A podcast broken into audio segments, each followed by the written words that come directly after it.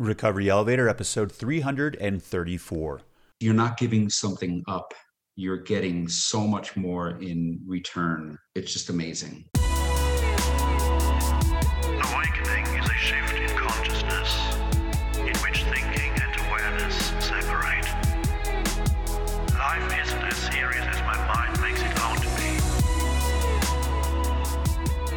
Welcome to the Recovery Elevator podcast. My name is Paul Churchill. Thank you so much for joining us. On today's podcast, we've got Kevin. He's 53 years old from South Carolina and took his last drink on October 6th, 2019. And heads up, listeners, Kevin's interview is with Kris. And you guys are going to love Kris's style. He's a grounded, laid back guy from North Dakota who fully gets the importance of connection. And just like you all gave me a chance, and Odette, please focus on the similarities and not the differences, and welcome Kris. Speaking of Kris, him and I, we've made 10 YouTube videos together, and some of them are pretty funny, at least in my opinion. Our last video was my top 10 favorite recovery books. Go over to YouTube and type Recovery Elevator in the search bar. I just finished the book Breath by James Nestor. The breath is the true foundation for all recovery work. It turns out 5.5 breaths per minute is the optimal rate. That's the sweet spot. That's 5.5 seconds on the inhale, 5.5 seconds on the exhale, for a total of, you guessed it, 5.5 per minute. So the next time you're caught up in email apnea, pause and focus on the breath. I highly recommend reading this book, um, and the link is in the show notes. Thank you, Liz. Uh, and real quick, why did Adele cross the road? Why, to say hello from the other side. All right, let's get started. So, today I want to talk to you about the incredible feature film on trauma and addiction by Dr. Gabor Mate. The film is called The Wisdom of Trauma. This film needed to be made and will definitely move the needle in a healthy direction in terms of how we view addiction. A link to this movie and my favorite book by Dr. Gabor Mate, which is in the realm of hungry ghosts, can be found in the show notes. Thank you, Liz. This film covers what an addiction is. It covers how it happens, when the driving forces behind an addiction take hold in life, and it also has practical ideas on how we should address addiction as a society and as the individual struggling with an addiction. And on this podcast, you're most likely listening to address a drinking problem, an addiction to alcohol. But all addictions, for the most part, are interchangeable and the mechanisms behind them are mostly the same. Okay, no surprises here. He talks about trauma. And he is noted for saying that all addictions start with trauma. And the bulk of that happens in adolescence. The start of the addiction doesn't happen when you lose your job, but in infancy, always. We often think that trauma has to happen in Afghanistan or a physically abusive parent, but it also happens when we aren't hugged enough as a child or us not getting something we needed when we were young. And parents in the 20th and 21st centuries are pulled in so many directions that unfortunately, this is common in adolescence for many kiddos. Um, and unfortunately, it's these kids that pay the price. And real quick, please don't take any of this energy or information and steer it towards your parents. They did their best. That's not a healthy way to take this information. Um, I also want to mention this is an emotional film. If you decide to watch it, I, I cried during parts of it, uh, many parts of it. Uh, let's go with that. So he says that trauma happens when you disconnect with yourself, when you don't have anyone to talk with, when kids are alone with their hurt. Another way to say this is there wasn't a healthy way to move the energy. It got stuck. So, humans talking about it or talking about things that are discomforting is the equivalent of a duck flapping its wings in nature. And we weren't able to do that as a child. So, the body hangs on to the energy, but it's not fun energy to hang on to. In the Western world, one of the dominant ways this excess energy manifests itself is through inflammation in the body. And sometimes it's visible on people. He then talks about how we look at an addiction as simply being a poor choice. We, meaning society and the individual. Uh, thank you, Reagan, for adding a couple thick layers of pinyon pine to the stigma tree with a Just Say No campaign from the 80s. That didn't help much at all. So Dr. Gabor Mate then reframes it by saying the addiction wasn't a poor choice. In fact, it was the solution. Sounds strange, but I completely agree. In fact, I'd take it even further to say kudos to you, you found a way to survive. Now it's time to find a healthier way to cope with alcohol, since it will definitely mess you up spiritually, mentally, and physically in the long run, without a doubt. So please do not beat yourself up for having a drinking problem. You found a way to survive. And now it's time to find healthier ways to connect. That's all we're doing here. I like how Gabor calls out capitalism in most modern economies as fueling addictions. We are primed to feel we need to purchase something external for short term inner wholeness. And this temporarily works, but for long term wholeness, this process has to be replicated hundreds, thousands of times. And so this is great for the stock market, but not good for mental health. And there's one word to summarize all of this it's called more. We are always looking for more. And this is a major pickle in modern societies that we have to address ASAP. He talks about how this addiction is destroying the earth. And listeners, we don't have to fix the earth, fix climate change or global warming. We have to fix ourselves and at the individual level. Planet Earth, she's going to be just fine when we're gone. So, our current way of living, which Eckhart Tolle calls insane, is how we are conditioned. It's it's fucked. It's crazy and it's not sustainable. The good news is this paradigm is shifting and you guys are all part of it.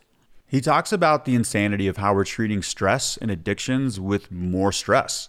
Most Western illnesses are treated with steroids or more cortisol creams. It's not curing or treating anything. He talks about the two ways society treats or views addicts. The first one, and this is outdated, thankfully it's it's starting to fade away, is is that addiction is a choice. You know, just say no, and if you do say yes, you were warned with catchy commercials. And then the user is punished. This is the penal system at the macro, intense shame and guilt at the inner micro level. The second way we view addiction as a society is that it's a disease and not a choice. So he feels this is a better approach since people can then get treatment uh, like any other disease, which is great. But this approach completely ignores why people get addicted in the first place, which has nothing to do with a disease. A uh, quick side note, and Dr. Gabor Mate is clear on his stance about if a drinking problem is a passed down genetic disease that runs in the family. He says, no, it is not. He believes these are adaptive behaviors, that addictions are learned and formed to survive in an environment that isn't conducive to wholeness or happiness. Now, that's that's a lot to unpack right there. Um, feel free to hit the pause button and, and sit with that one if you'd like. And I'm on board with this approach. In fact, I've switched my tune while doing the Recovery Elevator podcast. Some of you may have listened to this and heard it. At first, I'd say the first 100 episodes or so, I thought an addiction was passed down. It was a genetic disorder.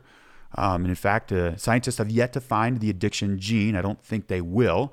Um, but now I feel these behaviors are coping mechanisms that allow us to survive in environments that are full of static, car alarms, incorrect passwords, identity theft, violence, backstabbing, sexual abuse, spam phone calls, and, and more. We can stop that list right now. And we all have to deal with this incoherent energy. And I do believe this inharmonious energy is passed down generationally and that we all have to deal with it, not just the addicts. In fact, in most native cultures, when one person in a community was sick, the whole community came forth to help. The whole community would even brunt the financial costs because they knew a sick person within a community was not an outlier, but a representation that something was out of balance within the community. And today, in modern society, we've got a lot of sick people. We do, with depression being the number one cause of disability worldwide. So Dr. Gabor Mate says that in the USA, the richest country in the world, half of its citizens have chronic illnesses such as high blood pressure, diabetes, addictions, etc. Another way to say this is we've got big houses, but we're totally disconnected. So, how do we treat this? Dr. Gabor Mate says the modern medical paradigm separates the mind from the body and separates the person from the environment. I think you would agree that we need to use the mind to come into the body and not leave it or disassociate with it. So, listeners, next time you have an intense pang of anxiety or emotional discomfort, don't exit that mentally. What I mean is, don't use your mind to think of a way to leave the situation. Do your best for at least a second or two or three. Go into it, right? Go into the body and scan, feel it. Try to locate that discomfort. So, the first thing we have to do is recognize there is an imbalance. Uh, surprise, surprise. That's the first step in all 12 step programs. But science proves this. We have to have a consciousness, us, to recognize that something is out of balance within us. So, there is no right or wrong way to address an addiction. But what I've learned here at RE is that community has to be a component of this, a huge component. Another way to address this and we've all heard the, the phrase from famous psychologist Carl Jung what you resist persists is at the individual level, we have to recognize that something is out of balance. And again, that's the first step, right? We have to recognize that, uh oh, hey, Pablo, we got to deal with something here, and then go into it. Take your mental energies and go into it. And at the group level, we have to do the same. But this, at the group level, can be a lot of fun. So I want to mention, guys, at the individual level, you're doing it right now. You're listening, which means you're open to a whole new way of life, a whole new way of living, a whole different perspective. And this is what gets me excited about Recovery Elevator in the near future and in the long term future. It's exploring new ways to live that don't require alcohol for wholeness or, or just to exist. And guys, again, we are all figuring this out together. Again, the film is The Wisdom of Trauma. You can find a link in the show notes. Thank you, Liz. Thanks for listening, guys. It's really good to be back with you all. And before we hear from Kris and Kevin, let's hear from BetterHelp. I want to tell you about our sponsor for this episode, BetterHelp. Mental health matters, and as we continue to live through this pandemic and slowly go back to resuming activities, such as going back to work or attending some social gatherings, it's important to have someone that can help us process all of our emotions and life stressors. BetterHelp will assess your needs and match you with your own licensed professional therapist. BetterHelp provides a broad range of expertise available, which may not be locally available in many areas. This platform is super easy to navigate. You can log into your account at any time and interact with your counselor by sending them a message. You'll get timely and thoughtful responses. Plus, you can schedule weekly or video phone sessions. BetterHelp is more affordable than traditional offline counseling, and financial aid is available. I highly encourage you to check it out. Visit www.betterhelp.com forward slash elevator. That's BetterHelp, H E L P, and join the over a million people who have taken charge of their mental health with the help of an experienced professional. This podcast episode is sponsored by BetterHelp, and Recovery Elevator listeners get 10% off their first month at betterhelp.com forward slash elevator. Hey, Paul, thank you so much. And Recovery Elevator, please give a warm welcome to Kevin. Kevin, how you doing, dude? I'm doing great, Kris. Uh, nice to be with you today. Thank you so much for for making the time for us, and I'm excited to uh, I'm excited to chat with you. Can you remind me of how long you've been sober? Well, I believe it is about 630 some odd days at this point. I'd have to check my phone, but yeah, you know, in October it'll be two years. Yeah, full steam ahead. October will be two years, man. You're creeping up on it, and that's that's gonna be here before you freaking know it. Nice job, dude. How's it feel? It feels great. Uh, it really does. It's uh, you know, I was just thinking about it the last couple of days leading up to you and I talking today, and it's been quite a journey. I'd love to say that, you know, every day is a great day and a happy day, but they're not. But I, I do know I am much, much better equipped these days to handle, you know, what what life is throwing at me. So it's a it's a really good kind of a liberating feeling to know that I don't need that that crutch all the time. I love it, man. So, can you give listeners a little background about yourself, uh, where you're from, what you do for a living, your age, family, and most importantly, Kevin, what do you do for fun? All right. Yeah, I'm 53. The first 50 years or so of my life, I lived up in the uh, metropolitan New York City area, mainly Long Island. Almost three years ago, I moved down here to Bluffton, South Carolina. It's about 15 minutes or so away from Hilton Head. I own a food wholesale company. Let's see, I have two wonderful sons, uh, 21 and 19. currently I am not married, uh, although I have a, an awesome girlfriend. And uh, yeah, I have two dogs. I have two dogs named Ben and Jerry. You know, you know that I love as a fan of ice cream that I love those dog Yeah. names. Yep. Well, we had been I had been for a long time, and I I always said if I got a second dog, it had to be Jerry. So we changed her name. And yeah, for fun, I would definitely say I, I just I love to read. I, I read everything uh, I can get my hands on. I love to spend as much time outdoors as I can. Probably one I don't normally hear is I love to work. Unfortunately, some of my free time does get spent with work and, and the business, but I, I do genuinely uh, enjoy what I do most of the time, I should say. So yeah, so I don't have a ton of free time, but I do enjoy it. Well, that's good. I think it makes a huge difference if you if you enjoy what you're doing. Probably makes it a little bit easier to to spend that time doing it. All right, Kevin, let's get started. Uh, let's get into the meat and potatoes of this. I'd love to start with how you got here. What was your relationship like with alcohol, and how did that evolve over time? Yeah, it definitely um, had a, a, a, lifespan. Uh, we went through a, a lot. I mean, you know, started early, eighth, ninth grade. I don't think too uncommon with uh, with kids my age, just kind of experimenting in, in mom and dad's house. You know, I grew up in a city, and probably in fourth grade, I think it was fourth grade, we moved out to Long Island, which was like uh, the area we lived in was a pretty kind of a blue collar community. And you know, over the years that I I was there, I made a lot of friends, and but I never quite fit in in my mind anyway. And and that's why you know, starting eighth, ninth grade, drinking with some friends in order to fit in, and that kind of just went right through high school. It was this was probably late 80s. I graduated high school in 86. So, you know, right around 10th, 11th, 12th grade, just drinking heavily. Uh, not frequently, really, but just the times you would drink on weekends, it was a lot. You know, and at the time, I didn't really think it was a problem because pretty much everyone I was hanging out with was doing the same exact thing. You know, so time went on. I, I went to college, and college was basically just a continuation of high school a lot of binge drinking on the weekends. You know, when you're in college, any excuse that you can think of to drink, you would. It was a snowstorm, you drank. If it was nice out, you went out and you know hiked and drank. And you know, and, and so that that was through college. But the whole time, I, I you know, I just kind of thought it was normal. I really did, uh, even though it was definitely having a negative impact on, on what I was trying to accomplish.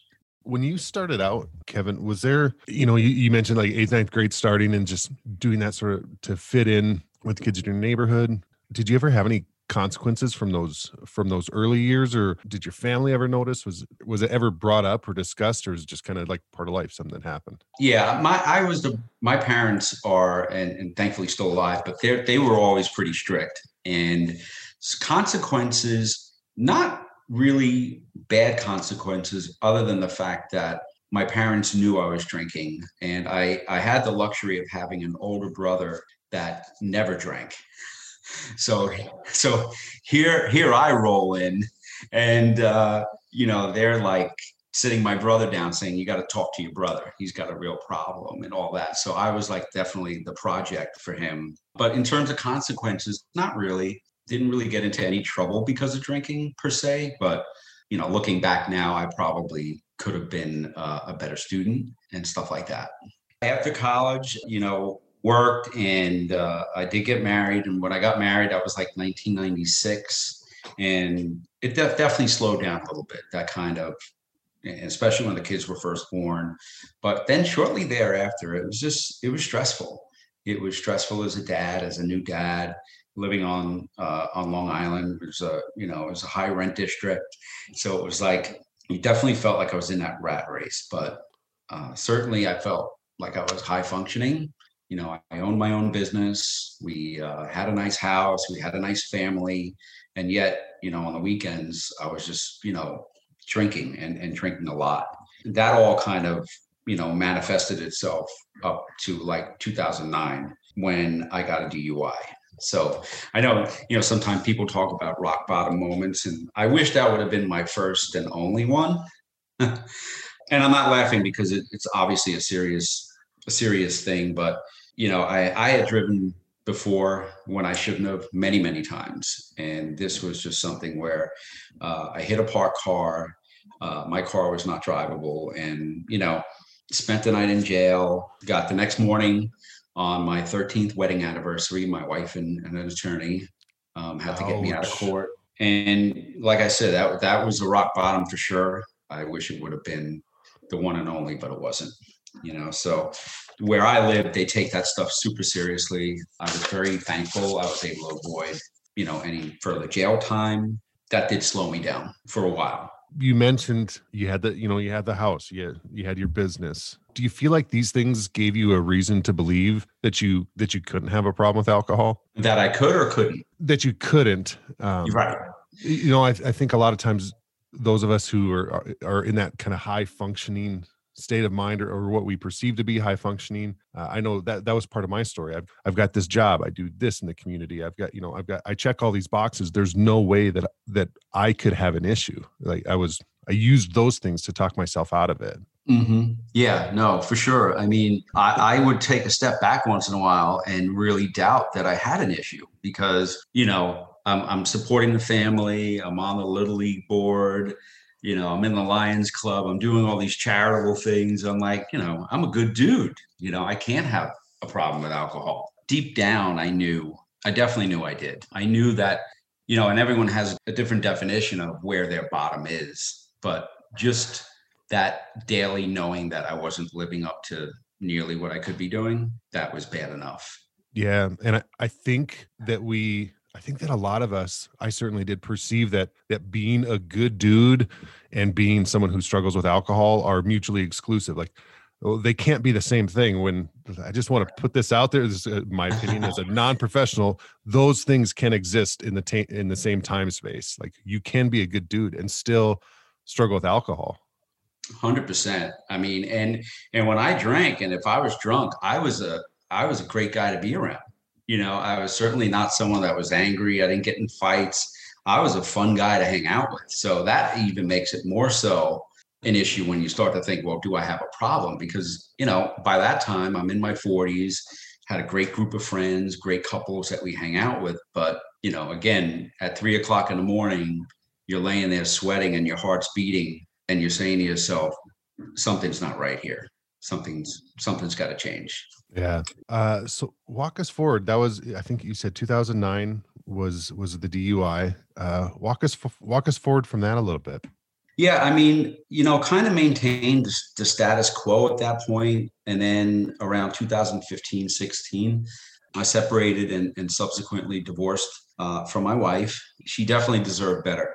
You know, I, I can't sit here and blame everything on alcohol because that wouldn't probably be accurate but it definitely had an adverse you know effect on our relationship. I mean we had been married almost 20 years and certainly the alcohol affected my ability to rebuild that marriage you know and and you know the good thing now i mean i am thankful we have a great relationship. We we have our two boys which are doing well and um, i'm just very grateful for that. But you know the moderation stuff when i was separated that's when the drinking took on another level the frequency especially. It became because i was spending a lot of time on my own whether it was at home or you know i'm a single guy where do i go to eat? Well you know i couldn't just eat go to the uh, you know holistic market and get something you know healthy for myself. I had to go to you know the various sports bars and things like that. And that's when i noticed for sure that the frequency and almost the the type of drinking really escalated. And i noticed that it was definitely a numbing. You know this was i was in a lot of pain uh, from what had happened. There was a lot of guilt a lot of shame and the alcohol was just the salve that i was putting on that. Even though that salve would last about 20 minutes and then the next day it was the same. It was just a it was a bad cycle and then that's when I really started to question what was going on, and, and I knew that there was a problem for sure. I think those changes in behaviors when I went through treatment, we had to do this this whole chart of of making a list of every time whether our frequency or quantity or there there was some change in the culture of our of our usage. Going through like I didn't I didn't even realize it's so I think when we're in it it's so subtle. There can be a lot of different motivators that drive us to look back on that but we can be in it for a long time before we even realize that oh this has this has taken a, a different form that's a little more a little more maybe perverse i don't know the right word than than i would like it to be I agree because it, it definitely was very slight and it became a fact of, well, I'm drinking, I'm binge drinking, but everyone else is doing it. And then now it was just, wait a minute, I'm not out with everyone else. You know, I'm on my own. Or I had two or three buddies that were my go to guys. If it was a Tuesday night, you could find a hockey game or a baseball game that was on. And it was, I started gravitating towards those relationships. And that was just something I was very aware of.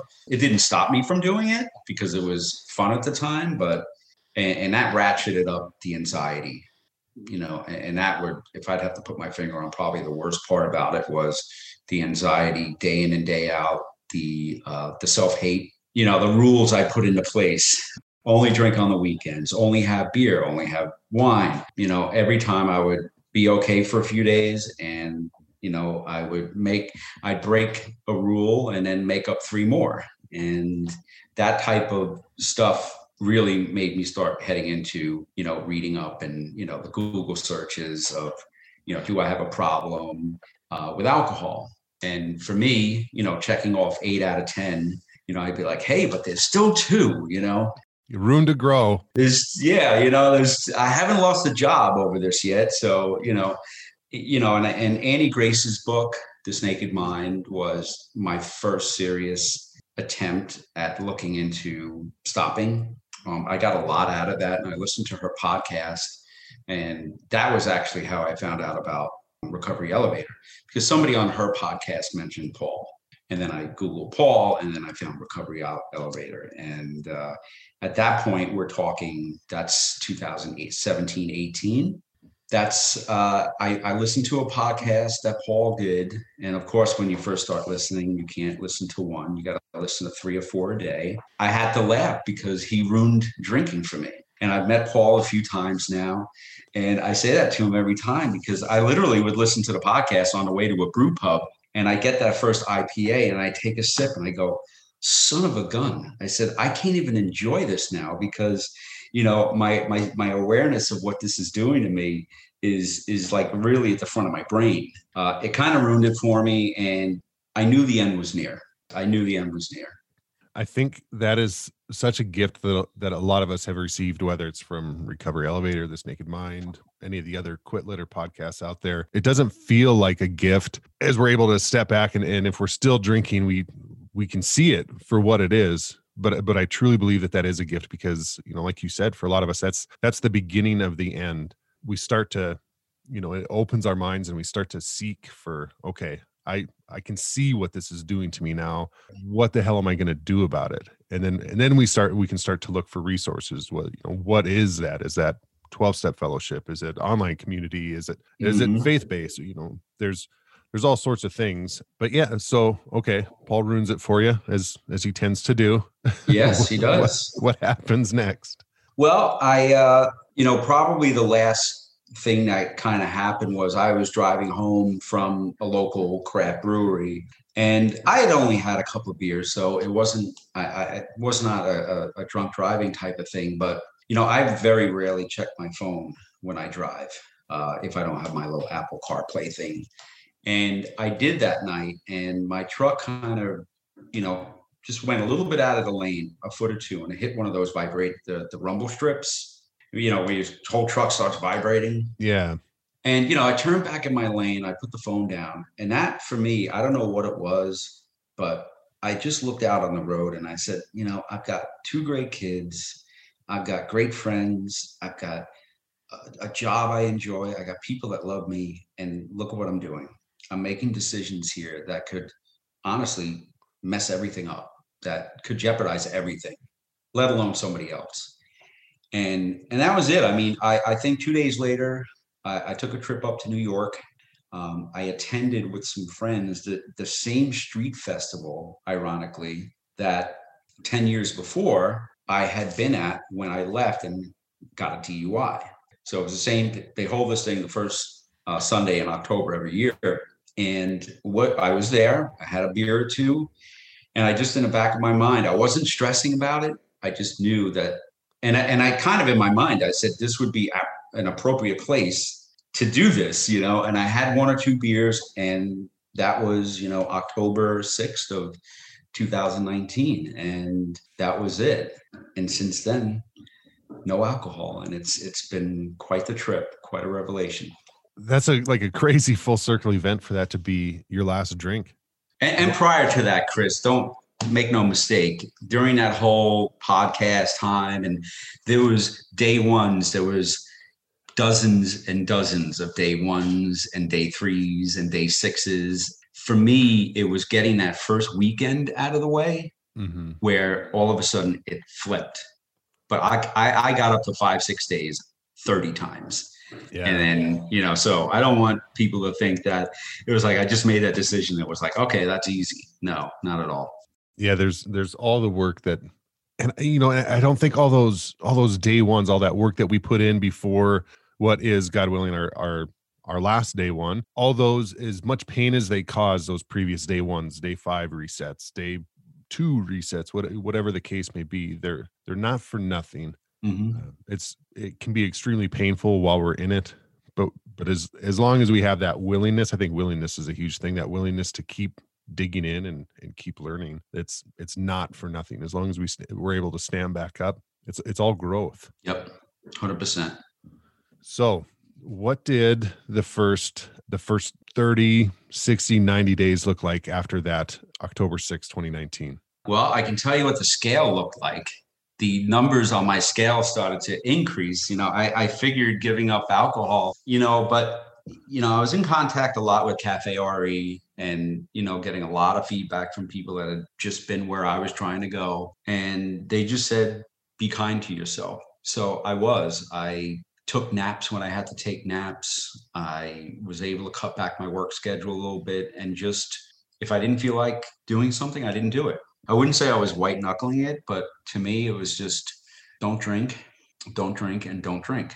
I, I you know, and, and and that's what it was like. I mean, the first 30 days, I was once I got past that first week, 10 days, it did not get easy, but the cravings per se were not there.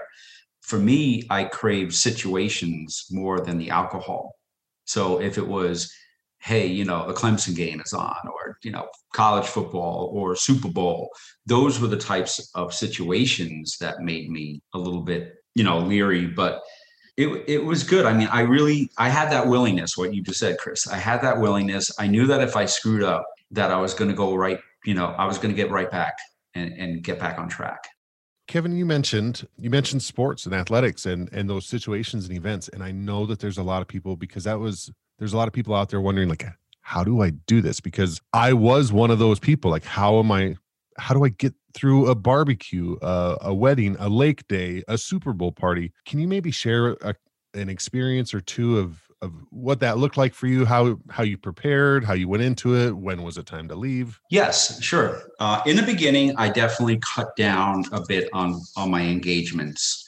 Um, the neighborhood I live in, people are always saying, "Hey, you know, have people over, go to the backyard." I definitely did cut back on that a lot. I also set boundaries, you know, and I said to myself, the minute I don't feel comfortable, I'm just going to very respectfully leave. And and i did that on some occasions. When when the party would go from nice conversations to you know two or three hours in when the heavy drinking really starts to then that's was my cue to go.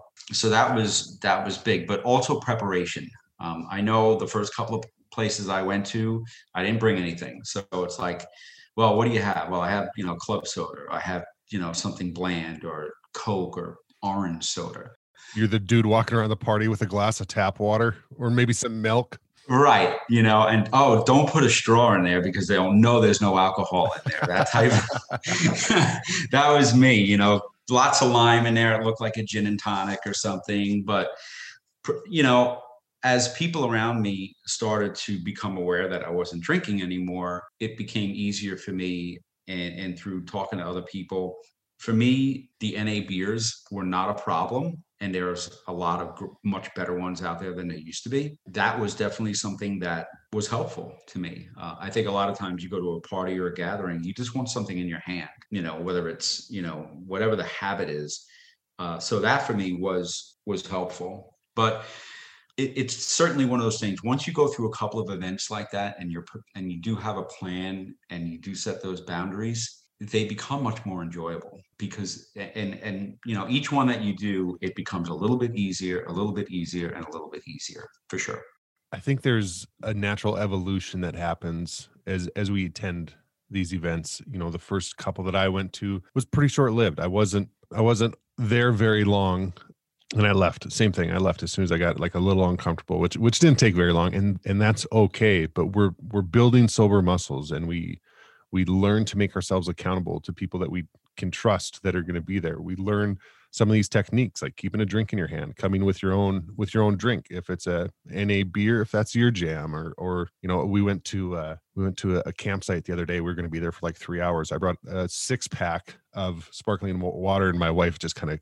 chuckled. She's like old habits die hard. And i was like i need, I need something i need something. And i, Yeah. I, knew, I knew i wasn't going to be pressured to drink but i didn't want to just drink a bottle of water. I wanted something good. And yeah and we can grow and and also we we also start to learn which which situations we want to be in and which ones we don't want to be in yeah And we grow in that way in that way as well and it's Mhm. it's okay to let go of some of that stuff if if that's where we're at Yeah, no, I, I couldn't agree more. I mean, letting go of certain situations, you know, I, I I don't have a problem going out with people if they want to meet out at a bar for drinks or something like that. But my move these days seems to be stay for an hour, hour and a half. Usually most of the good conversation that's going to happen if you're with people that are drinking happens in that first 60 or 90 minutes so I don't have a problem doing that, and then just setting the boundaries. And and you know, most of the people in my life know that I don't drink, and they don't care. Like I really thought they would care a lot more, but you know, in the beginning, there the reaction is, "Oh, why? You know, you really didn't have a problem. Why did you stop?" And I said, "Well, for my own reasons. It's just better for me." And you know, I, I certainly try not to preach to anyone. Yeah, setting those boundaries was huge for sure.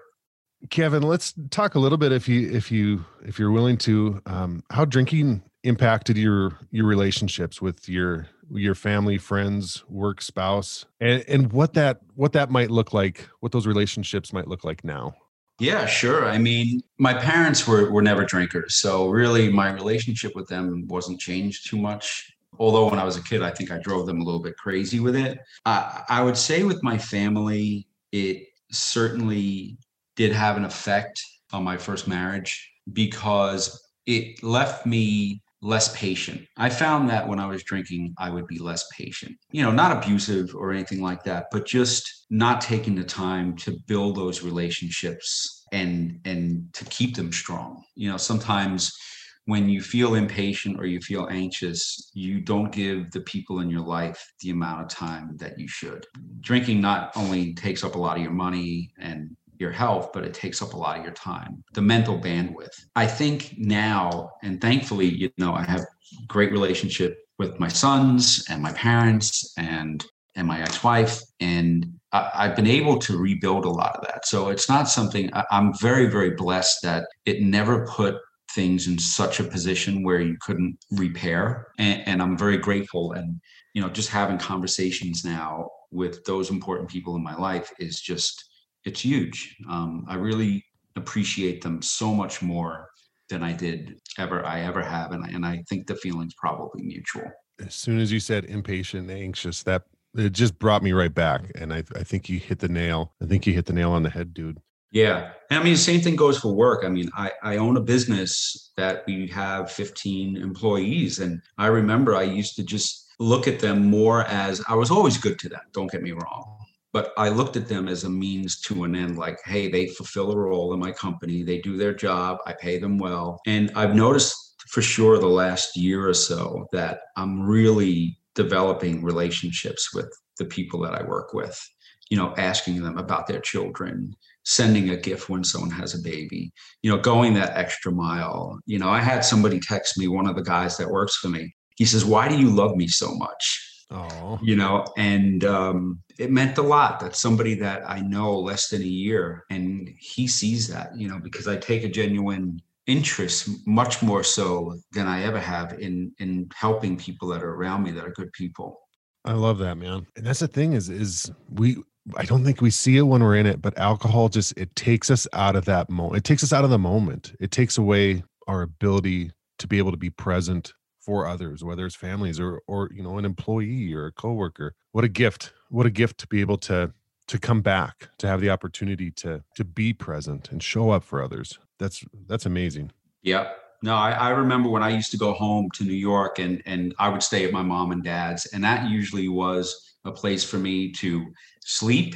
You know, hey, have a little bit of coffee in the morning and out the door. And you know, uh, close to two years ago when I stopped drinking, I remember one of the first nights that I was there, and I'm like, well, I guess I'm not going to go out. So I actually sat in the kitchen and had a two hour conversation with my dad, and it was just mind blowing to me. You know, it was just, it was great. Made me upset at the time because I said, what have I been doing all these years? But I'm just thankful that, you know, better late than never. What a gift. And Kevin, I've got one more question for you before we get to the rapid fire round. I'd like to know what your recovery looks like now. What does your recovery portfolio consist of? Maybe walk us through a, a sample day of your recovery. Sure. I'm an early riser. Um, I always have been. So I'm up early. I definitely carve out at least 90 minutes in the morning, pretty much every single day. Uh, I read. I uh, usually meditate a little bit and I journal. I write. So for me, if I win the morning, you know, the chance of me having a good solid day are much, much higher. But I work a lot. So after that, I, I, spend some time with the dogs in the morning, go to work. I usually work a pretty long day and then just kind of chill at night, go out with some friends. And uh, I, I, do take some, a decent amount. I travel quite a bit to New York to see my kids and they come down to see me. Well, they're not kids, they're, you know, young adults at this point. But um, that would be, uh, for me, getting off the day uh, early with a good start is, is just huge. I definitely check in with Cafe RE quite a bit. Um, that has been really a big part of of what is keeping me connected uh, to the community, which helps. I love it, and it's it seems it seems like no matter what method it is, that connection is definitely a common theme with people in recovery. Yep, for sure. Okay, and here we are. We've landed Kevin, at the, at the, rapid fire round in 30 to 60 seconds, if you could answer these questions. We've all heard of the aha moment. What was your oh shit moment indicating that you can't really control your drinking? Well, I guess I'll have to rely back on what I said before. Um, you know, driving home from a brew pub and uh, just hitting that rumble strip that vibrated my truck and that vibrated in my brain. I said, What am I doing? So that was the oh shit and time to change course moment. What is your plan in sobriety moving forward? My plan is to keep doing what I'm doing. You know, it's Odette has said it many times on the podcast. It's not a, a linear uh, trip, and I, I'm definitely finding that out. She calls them dip days, and I have plenty of those. But my plan is to keep connected. Uh, I've now, you know, starting with you know the in-person meetups for me has really, really been just huge, huge. You know, for me, getting on the Zoom chats once in a while, continuing to offer words of encouragement, and and I learn a lot. There's a lot of new people now in the community. This is definitely a movement. So staying connected with that is huge for me. Uh, in regards to sobriety, what's the best advice you've ever received? Probably to be kind to yourself. I, I think on the podcast last week or the week prior, Odette had Trisha Lewis on, and I don't know if she said it or she attributed it to someone else, but she said, Look at yourself like your dogs look at you. You know, I think we, in early days of, of day ones, we beat ourselves up so much and we're so disappointed in ourselves and we loathe ourselves for slipping up. And I would say, just be kind to yourself. Once you get on that journey, it's going to take a lot of wacky turns and dips and bumps. But once you're on the journey and you're doing the work, it's you'll get there. Just be kind to yourself in the meantime. That's great, man. Extend that grace to yourself that you would to someone else. Absolutely. Okay. What parting piece of guidance can you give to our listeners who are in recovery or thinking about getting sober? You you've got to want to you got to want to do it. I mean, I know that sounds basic, but you have to do it for yourself. Figure out your why. And yes, I did do it for my kids. I did it for many reasons, but keep digging into why do you want this? because if it's just to say that you quit drinking or you did it for your wife or your husband or something like that that's great but there's got to be more to it there's got to be you know i go back to you're not giving something up you're getting so much more in return it's just amazing That's beautiful, man. It, it is. It's a gift. It truly is a gift. And if we can get to the place where we can embrace that, it it just creates such a shift in our energy and our our ability to keep driving forward. That's Mhm. that's excellent. Thank you so much. And I've got one last question for you, Kevin. I'd like to know your best. You might need to ditch the booze if line. Oh boy, I, I could go a, a few different ways with this, and I've heard a lot of funny ones. Unfortunately, mine's not going to be funny, but it, it means a lot to me. You know, my sons are everything to me. Uh, they're wonderful human beings. They're great kids. They make me proud. I knew it was time to say adios when I was doing things that could either rupture or end my relationship with them. You know, the booze just had to go. That's it. So if you're doing something that could harm the worst, the the most wonderful relationships in your life that you have, it's time to say goodbye. I'm really, really glad that you caught that, and I know that your kids. I know that your kids are glad because you're, uh, you're you're an amazing dude, and and they're lucky to have you. And I'm glad that you're in a place where where that relationship is thriving with them. Uh, Thank That's awesome. well, Kevin, thank you again. Thank you so much for your time. This was great. This time freaking flew by. It did. thank you so much, and uh, I'll talk to you soon, brother. I love you. I love you too, Kris. Thanks again. Talk to you soon. Recovery Elevator, that's all for today's interview. Thanks again to Kevin for being my first guest. I really appreciate it. I wanted to touch on something that was mentioned in the interview. When asked about his early sobriety, Kevin mentioned the scale going up. This hits home with me and is an area that I continue to work on. Kevin and I talked a little after recording about some of the expectations that we place on ourselves. It's common for us to put down alcohol and then start to look at other things that might need to change. We hear all the time I've quit drinking. Now I'm going to start marathon training. Eliminate sugar. I'm going to meditate two hours a day, start three new businesses, go paleo, adopt 15 shelter dogs, start growing my own nectarines, and build a better mousetrap. None of these things are inherently bad. They're all actually pretty great, but we need to be patient. Eliminating alcohol is a massive step in your self improvement. I'm fully on board for personal responsibility, being healthy, and achieving your goals, but we've got to be kind to ourselves. No matter how long you've been on the alcohol free path, I want to encourage you to manage your expectations. You're doing a great job, but be patient. Let the work do its work. If something has to take a back seat while we remove the thing that's killing us, that's okay. Spend some time on positive affirmations and gratitude, and like Kevin said, be kind to yourself. Love yourself. You are doing amazing things. One last thing before we go, I want to thank you all for having me. I started listening to this podcast right after I quit drinking, and I'm incredibly grateful and humbled to have the opportunity to be doing interviews. In the past almost four years, I've related to the guest on this show. I've latched onto the stories I've heard here and discovered that there is another way. As I listened, I learned, and as I learned, I healed. To all the previous guests, to all the listeners, and to my family in Cafe RE, thank you. Thank you so much for being here. If you'd like to reach out, please feel free to hit me up at Kris. That's K R I S at recoveryelevator.com. Recovery Elevator, we took the elevator down. We've got to take the stairs back up. We can do this. I love you.